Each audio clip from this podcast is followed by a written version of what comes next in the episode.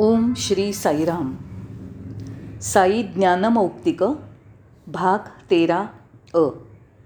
भगवान बाबांच्या चरणकमलांना वंदन.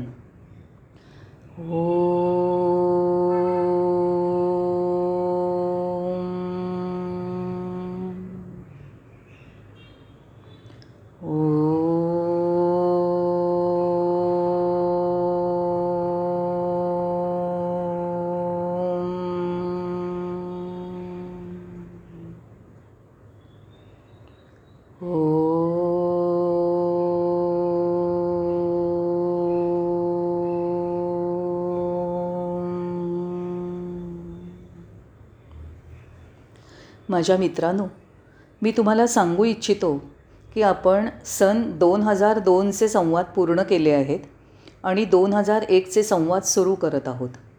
आज आपण मे दोन हजार एकमध्ये प्रशांती निलयमच्या व्हरांड्यात भगवान बाबांनी विद्यार्थ्यांबरोबर केलेलं संभाषण ऐकणार आहोत. बाबांचे संवाद ऐकण्यामध्ये तुम्ही जी उत्सुकता दाखवलीत त्याबद्दल मी आभारी आहे. जर तुम्ही माझ्या आज्ञा पाळाल तर तुम्ही सर्व त्रासांपासून मुक्त व्हाल. भगवानांनी जे विधान केलं आहे ते आपल्या सर्वांसाठी खूपच मोलाचं आहे. ते खालीलप्रमाणे म्हणाले तुम्ही माझ्या शब्दांप्रमाणे वागाल. जर माझी आज्ञा पाळाल तर तुम्ही सर्व त्रासांपासून मुक्त व्हाल. सर्व प्रश्नातून तुमची सुटका होईल. आणि त्यांचं दुसरं विधान होतं परमेश्वर हा लोहचुंबकासारखा आहे. आणि त्या चुंबकीय आकर्षणाने तो प्रत्येकाला त्याच्याकडे आकर्षित करून घेतो. त्या चुंबकात कोणतीही चूक नसते. ते चुंबक बिनचूक असतं आणि प्रत्येकाला ते आकर्षित करतं. ठीक आहे. भगवानांनी केलेली विधानं मला स्पष्ट करू द्यात. रामायणामध्ये हनुमान नावाचे फार महत्त्वाचं व्यक्तिमत्व आहे. हनुमान रामाच्या आज्ञा काटेकोरपणे पाळत असे म्हणून तो अधिकाराचं स्थान मिळवू शकला. परमेश्वराच्या आज्ञा पाळल्याने तुम्ही समाजाकडून उच्च स्थान मिळवायला योग्य ठराल. समाज तुमच्याकडे एक आदर्श आणि विशेष व्यक्तिमत्व म्हणून पाहिल. मी तुम्हाला असंही सांगू शकतो की महाभारतात पांडवांनी श्रीकृष्णाच्या आज्ञा अगदी दृढ श्रद्धेने पाळल्या म्हणून ते गौरवपात्र ठरले. अंतिम विजय त्यांनीच मिळवला आणि आजपर्यंत प्रत्येकाकडून त्यांना बहुमान मिळत आहे. जर तुम्ही परमेश्वराच्या पाऊल वाटेवरून चालत राहाल तर तुम्ही त्याच्यापर्यंत पोचाल. भगवान बाबांनी त्यांच्या एका प्रवचनात सांगितलेली मोठ्यांची छोटीशी आणि साधी गोष्ट मला तुम्हाला सांगायची तुम्ही भगवान कृष्णाविषयी खूपसं ऐकलं असेलच. लहान असताना नेहमी शेजाऱ्यांकडे जाऊन दही दूध चोरून खाण्याची त्याला सवय होती. ज्यांनी महाभागवत वाचलं असेल त्यांना हे समजेलच. हा काही खरोखर चोरी करण्याचा प्रश्न नाही. या कृतीमध्ये विशेष लपलेला अर्थ आहे. गोष्टीत असं लिहिलं आहे की भगवान कृष्ण शेजाऱ्यांकडे जायचा आणि कुणाचंही लक्ष नसताना दूध प्यायचा लोणी खायचा असं. या बाबतीत लोणी म्हणजे माणसाचं हृदय दूध म्हणजे भक्ती आणि शरीर हे भांडं आहे. चोरीची कृती म्हणजे कुणाच्याही नकळत माणसाचं मन जिंकणं हा असा गर्भितार्थ आहे. एक दिवस कृष्णाने दूध प्यायला सुरुवात केली. तो दूध कसा पित होता? त्यानं खालच्या घड्याच्या काठावर पाय ठेवले आणि वरच्या घड्यातील दूध तो पिऊ लागला. त्यानं वरचा घडा जरा तिरपा केला आणि त्याची वरची बाजू खाली केली आणि दोन्ही पावलं दुधाने भरलेल्या घड्याच्या काठावर ठेवून तो दूध पिऊ लागला. माता यशोदा कृष्णाला शोधायला बाहेर पडली आणि शेवटी तिला तो सापडला. कृष्णाने ताबडतोब उडी मारली आणि तो पळायला लागला. माता यशोदेला तो कुठेच सापडेना. सरते शेवटी कृष्णाच्या पावलाचे ठसे तिला दिसले कारण ते दुधाने माखलेले होते. अशा रीतीने दुधाने भरलेल्या त्या पाऊल खुणांवरनं माता यशोदेला त्याचा शोध घेता आला. महाभागवतातली ही कथा असं दाखवते की जर तुम्ही परमात्म्याच्या पाऊल खुणांना अनुसराल तर तुम्ही त्याच्यापर्यंत जाऊन पोचाल. कृष्ण किंवा भगवंताच्या पावलाच्या ठशावरून त्याच्या माता एक भक्त त्याला शोधू शकली. त्याप्रमाणे आपण भक्तांनी त्याच्यापर्यंत पोचण्यासाठी त्याच्या पाऊल खुणांना अनुसरलं पाहिजे. हा स्मतितार्थ भगवान बाबांनी निवेदित केलेला आहे. परमेश्वर म्हणजे लोहचुंबक आहे. आता इथे आणखी एक गोष्ट आहे. आपल्यापैकी काहींना असं वाटत असेल की बाबांनी आपली निवड केली नाही किंवा बाबांनी आपल्याला त्यांच्या सान्निध्यात घेतलं नाही. आपल्याला तसं वाटणं साहजिक आहे पण ती आपली चूक असते. का? परमेश्वर हा लोहचुंबक आहे आणि आपण लोखंडाचे तुकडे आहोत. लोहचुंबकात काही चूक नसते. पण लोखंडाचे तुकडे जर धुळीने आणि गंजामुळे माखलेले असतील तर लोहचुंबकाकडे आकर्षित होत नाहीत. तेव्हा चूकही लोखंडातच असते. ती लोहचुंबकात नसते. म्हणून लोहचुंबकाकडून आकर्षित होण्यासाठी लोखंड स्वच्छ शुद्ध असावं लागतं. म्हणजे परमेश्वर हा लोहचुंबक असतो आणि भक्त हा लोखंड असतो. लोखंडाने म्हणजे भक्ताने बंधनांच्या धुळीपासून आणि अहंभावाच्या गंजापासून दूर असलं पाहिजे. या दोन्ही गोष्टीचा अभाव असेल तरच लोहचुंबक आपोआपच लोखंडाला जवळ ओढून घेतं असं भगवानांनी सांगितलं आहे अध्यात्माच्या मार्गावर कोणतेही अडथळे नसतात. तिथलं वातावरण आणि भगवानांची प्रसन्न मनस्थिती पाहता मी त्यांना एक प्रश्न विचारण्याचं धाडस केलं. भगवान आपल्याला अध्यात्माच्या मार्गावर एवढे अडथळे का येतात? आपल्या आध्यात्मिक जीवनात असे अडथळे किंवा समस्या का असतात? का भगवान? स्वामींनी सरळ उत्तर दिलं. आध्यात्मिक मार्गावर अडथळे मुळेच नसतात. तो तुमचा दुबळेपणा आणि श्रद्धेचा अभाव असतो जो सगळ्या अडथळ्यांना जबाबदार असतो. खरं म्हणजे आध्यात्मिक मार्ग सरळ साधा आणि अडथळ्यांशिवायच असतो. भगवान म्हणाले की आध्यात्मिक मार्गातील अडथळ्यांना दोन कारणं आहेत. ती कोणती? पहिलं कारण म्हणजे श्रद्धेचा अभाव. दुसरं म्हणजे पूर्वजीवनातील घटनांचे परिणाम आणि त्याची प्रतिक्रिया हे आहे. हे दोन घटक आध्यात्मिक मार्गावरून चालण्यास अडथळे आणतात. जिथे दृढ श्रद्धा असेल तिथे तुम्ही कुठल्याही समस्येला तोंड देऊ शकाल. आणि मग भगवानांनी आपल्या सर्वांसाठी एक महत्त्वाचा मुद्दा मांडला. आपल्याला असं वाटतं की आपण आध्यात्मिक मार्गावर आहोत. पण स्पष्ट सांगायचं तर ते तसं नसतं. का? कारण आपलं ध्येय हे भौतिक ऐहिक आणि देहविषयक असतं. एक साधं उदाहरण देतो. मला परीक्षेत उत्तीर्ण व्हायचं आहे म्हणून मी मंदिरात जातो. नारळ फोडतो आणि देवाला काही अर्पण करण्याचा नवस करतो. ही भक्ती आहे का? नाही. माझं मंदिरात जाणं हे केवळ परीक्षेत पास होण्यासाठी असतं. हे भौतिक सुख असतं. त्याचं कारण हे भौतिक फायदा आणि स्वार्थ यासाठीच असतं. याला खऱ्या अर्थाने भक्ती म्हणता येणार नाही. म्हणून बाबा सांगतात तुम्ही कोणतंही काम स्वार्था करता आणि स्वतःच्या फायद्याकरता करता. ती आध्यात्मिक भक्ती नसते. म्हणजेच आध्यात्मिक मार्गात कुठल्याही शर्तीशिवाय असलेलं ईश्वराचं प्रेम ऐहिक फायदा किंवा भौतिक गोष्ट मिळवण्यासाठी नसलेल्या प्रेमाची अपेक्षा असते. आता तुम्हाला पौराणिक ग्रंथांमध्ये दोन निराळ्या वृत्तींची माणसं सापडतील. पहिली म्हणजे देव किंवा देवदूत. दुसरा म्हणजे राक्षस किंवा पिशाच्य. देव किंवा देवदूत याची भक्ती पूर्णत धार्मिक आणि निस्वार्थी होती. त्यामुळे ते पूजनीय होते. तथापि पिशाच्च लोक वर्षानुवर्ष तपश्चर्या करत आणि धार्मिक कृत्य आचरत तरीसुद्धा ते धिक्कारले जात कारण त्यांचं साध्य हे भौतिक होतं आणि ते साध्य हे स्वार्थातून निर्माण झालेलं असे.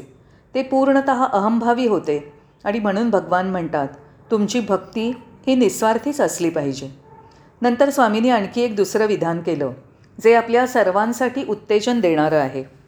जर तुमचा विश्वास दृढ असेल आणि तो विश्वास तुम्ही अधिकाधिक बळकट कराल तर तुम्ही तुमच्या मार्गातील असंख्य अडथळ्यांवर मात करायला समर्थ व्हाल. आपल्या सर्वांसाठी हे सत्य आहे. मला असं वाटत नाही की आपण इथे खूप सुखात आहोत. मला असं वाटत नाही. आपण आपल्या परमेश्वरावरील दृढ श्रद्धेमुळे आपल्या सर्व समस्यांवर आणि अडथळ्यांवर मात करू शकू. म्हणजे जिथे दृढ विश्वास आहे तिथे तुम्हाला कधीही भीती वाटणार नाही. तुम्ही कोणत्याही प्रश्नाला तोंड देऊ शकाल. असं भगवान म्हणाले. अध्यात्मामध्ये वेगवेगळे स्तर नसतात. मग मी म्हटलं भगवान प्रश्न विचारल्याबद्दल क्षमा करावी. मला कसं कळेल की मी आता उच्चस्थानी पोचलो आहे अध्यात्मातील एका उच्चस्थानावर पोचलो आहे ताबडतोब उत्तर आलं. अध्यात्मावर निरनिराळ्या पातळ्या नसतात. काही उंच नसतं काही खाली नसतं. अध्यात्मात सर्वजण समानच असतात. पुढे त्यांनी स्पष्ट केलं. एक जातींची पद्धत असते. आणि दुसरी राहणीमानाची पद्धत असते. वर्ग पद्धती. जाती पद्धती कोणाकडे? कोणाकडे नाही. श्रीमंत आणि गरीब अशा सर्व प्रकारच्या पातळ्या जगात आहेत. अशा समाजातील निरनिराळ्या पातळ्या आहेत. पण अध्यात्मात अशा पातळ्या असे स्तर नाहीत. तिथे उच्च स्थानं नाहीत. सर्वजणं बरोबरीचेच असतात.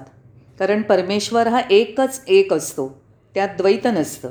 त्यामुळे एक दुसऱ्यापेक्षा उच्च असण्याचा प्रश्नच येत नाही. आम्ही तुमचं अनुकरण का करत नाही? स्वामी माझी मर्यादा मी ओलांडतोय हे मला कळत आहे पण कृपया मला माफ करावं. मला एक शंका आहे. आम्हा सर्वांना माहिती आहे की तुम्ही परमेश्वरच आहात. पण मग आम्ही तुमचं अनुकरण करायला का असमर्थ आहोत? असे हे प्रश्न विचारण्याचं धाडस असावं लागतं आणि अशा प्रश्नांना सहन करण्यासाठी खूप कृपा आणि दया असावी लागते. हे खरोखरच धोक्याचंच आहे. त्याला बाबांनी जे उत्तर दिलं ते असं. असं पहा घरात आई स्वयंपाक करते. ती निरनिराळे पदार्थ करते. सर्व गोड पदार्थ सर्व चवदार पदार्थ बनवते. पण मुलाला मात्र हॉटेल किंवा रेस्टॉरंटमध्ये जाऊनच खायचं असतं. त्याला ते पदार्थ हॉटेलमध्ये जाऊनच खायचे असतात. त्याला घरी आईने बनवलेले पदार्थ खायचे नसतात. हे दुर्दैव आहे. त्याप्रमाणे जरी इथे प्रेम देणारा परमेश्वर इथेच असतो तरी तो तुम्हाला कळत नाही समजत नाही. त्यानंतर त्यांनी आणखीन एक विधान केलं. आई एका मुलाला गोड पदार्थ देत नाही पण दुसऱ्या मुलाला मात्र सर्व गोड पदार्थ देते. ज्या मुलाला ते गोड पदार्थ मिळत नाहीत त्याने ते वाईट वाटून घेऊ नये. आईने त्याला गोड पदार्थ दिलेले नसतात कारण तो मधुमेही असतो. त्याने गोड पदार्थ खायला नकोत म्हणून ती त्याला ते पदार्थ देत नाही. त्याचप्रमाणे परमेश्वर काही लोकांच्या इच्छा पूर्ण करतो इतरांच्या इच्छा पुऱ्या करत नाही. का? कारण ते त्यांच्या हिताचंच असतं. आपल्याला सर्वोत्तम काय आहे हे त्याला माहीत असतं. नंतर बाबा म्हणाले काही लोकांच्या इच्छा किंवा मागण्या मी पुऱ्या करत नाही कारण त्यांना माझ्या अशा वागण्याचा अर्थ समजत नाही. स्वामी हॉस्टेलवर या. मुलांनी एकदम आवाज उंचावत भगवानांना अर्जव करायला सुरुवात केली. स्वामी हॉस्टेलवर या स्वामी हॉस्टेलवर या असं सर्वजण ओरडत होते. स्वामी म्हणाले ठीक आहे मी येईन थोडं थांबा. आणि मग स्वामी म्हणाले मुलानो मला तुम्ही भावाभावांसारखं राहिलेले हवे आहात. तुमच्यामध्ये एकोपा असला पाहिजे. एकत्र राहा एकत्र शिका आणि बंधुत्वाने प्रेमाने मोठे व्हा. हे फार फार महत्त्वाचं आहे. स्वामी पुढे म्हणाले हिंदुस्थानने स्वातंत्र्य मिळवलं पण आजपर्यंत त्यांनी ऐक्य मिळवलं नाही. अजूनही ऐक्य नाही. म्हणून एकता ही फार महत्त्वाची आहे. नंतर त्यांनी एक उदाहरण दिलं. दोरे हे दोन बोटांमध्ये कापता येतात. पण कापड बोटांनी कापता येत नाही. का? दोरे एकत्र करून कापड विणलं जातं. जेव्हा ते कापड बनतं तेव्हा ते बळकट होतं. तुम्ही ते सहज कापू शकत नाही. ते जेव्हा वेगवेगळे धागे असतात तेव्हा ते कापणं सोपं असतं. तसंच जेव्हा तुम्ही एकत्रित उभे असता तेव्हा कोणीही तुम्हाला हरवू शकत नाही. कुणीही तुमच्यावर हल्ला करू शकत नाही. ऐक्य हे फार महत्त्वाचं असतं. पुढे भगवानांनी तीन शब्द वापरले. एक होता रक्ती. ज्याचा अर्थ परिपूर्ती. दुसरा होता भक्ती आणि तिसरा मुक्ती म्हणजेच स्वातंत्र्य. म्हणून जेव्हा जिथे ऐक्य असतं तेव्हा तिथे पूर्णत्व असतं. ऐक्य म्हणजे भक्ती आणि ऐक्य मुक्तीच्या मार्गाकडे म्हणजे स्वातंत्र्याकडे नेतं. नंतर भगवान हॉस्टेलवर गेले. तिथे त्यांनी काही वेळ व्यतीत केला आणि अशा प्रकारे विद्यार्थ्यांना आनंद दिला. इच्छा आणि आदर्श. दुसऱ्या दिवशी स्वामी दोन हजार एकमध्ये गुजरात राज्यात झालेल्या भूकंपाविषयी बोलले. तिथे प्रचंड प्रमाणात जीवितहानी आणि वित्तहानी झाली होती. स्वामींनी या भूकंपाबद्दल विचार मांडले. ही नैसर्गिक संकटं आहेत ती अशी का येतात? स्वामींनी सर्व भक्तांना समजण्यासाठी एक सुंदर उत्तर दिलं. एक गोष्ट स्वामींनी सांगितली ती म्हणजे जर तुमच्या जाणीवांचे तुम्ही गुलाम असाल तर तुम्ही सर्व जगाचे गुलाम व्हाल. जर तुम्ही जाणीवाना जिंकलत तर जगातील प्रत्येक व्यक्ती तुमची गुलाम होईल. म्हणून तुम्ही तुमच्या जाणीवांचे राजे व्हा नियंत्रक व्हा. तुम्ही तुमच्या जाणीवांचे कधीही गुलाम होऊ नका. नकोच. मग मी विचारलं स्वामी आशा किंवा इच्छा आणि आशय म्हणजे आदर्श? या दोहोत काय फरक आहे? आपण जर त्यांना विचारण्याची संधी घेतली नाही तर ती संधी परत कधीही मिळणार नाही. मला याची खात्री आहे. की आत्ता गमावलेली संधी ती कायमचीच गमावली जाते. म्हणून आपण प्रत्येक संधी पकडलीच पाहिजे. तर तो प्रश्न होता स्वामी इच्छा आणि आदर्श यातला फरक सांगाल का? भगवान म्हणाले आशा इच्छा या वैयक्तिक असतात. आशया आदर्श हे मूलभूत असतात. आपण हे मूलभूत आदर्श विसरलो आहोत. पण आपण आपल्या व्यक्तिगत इच्छा अपेक्षा सांभाळत असतो. असं करण्याने तुम्ही तुम्हाला बिघडवत आहात.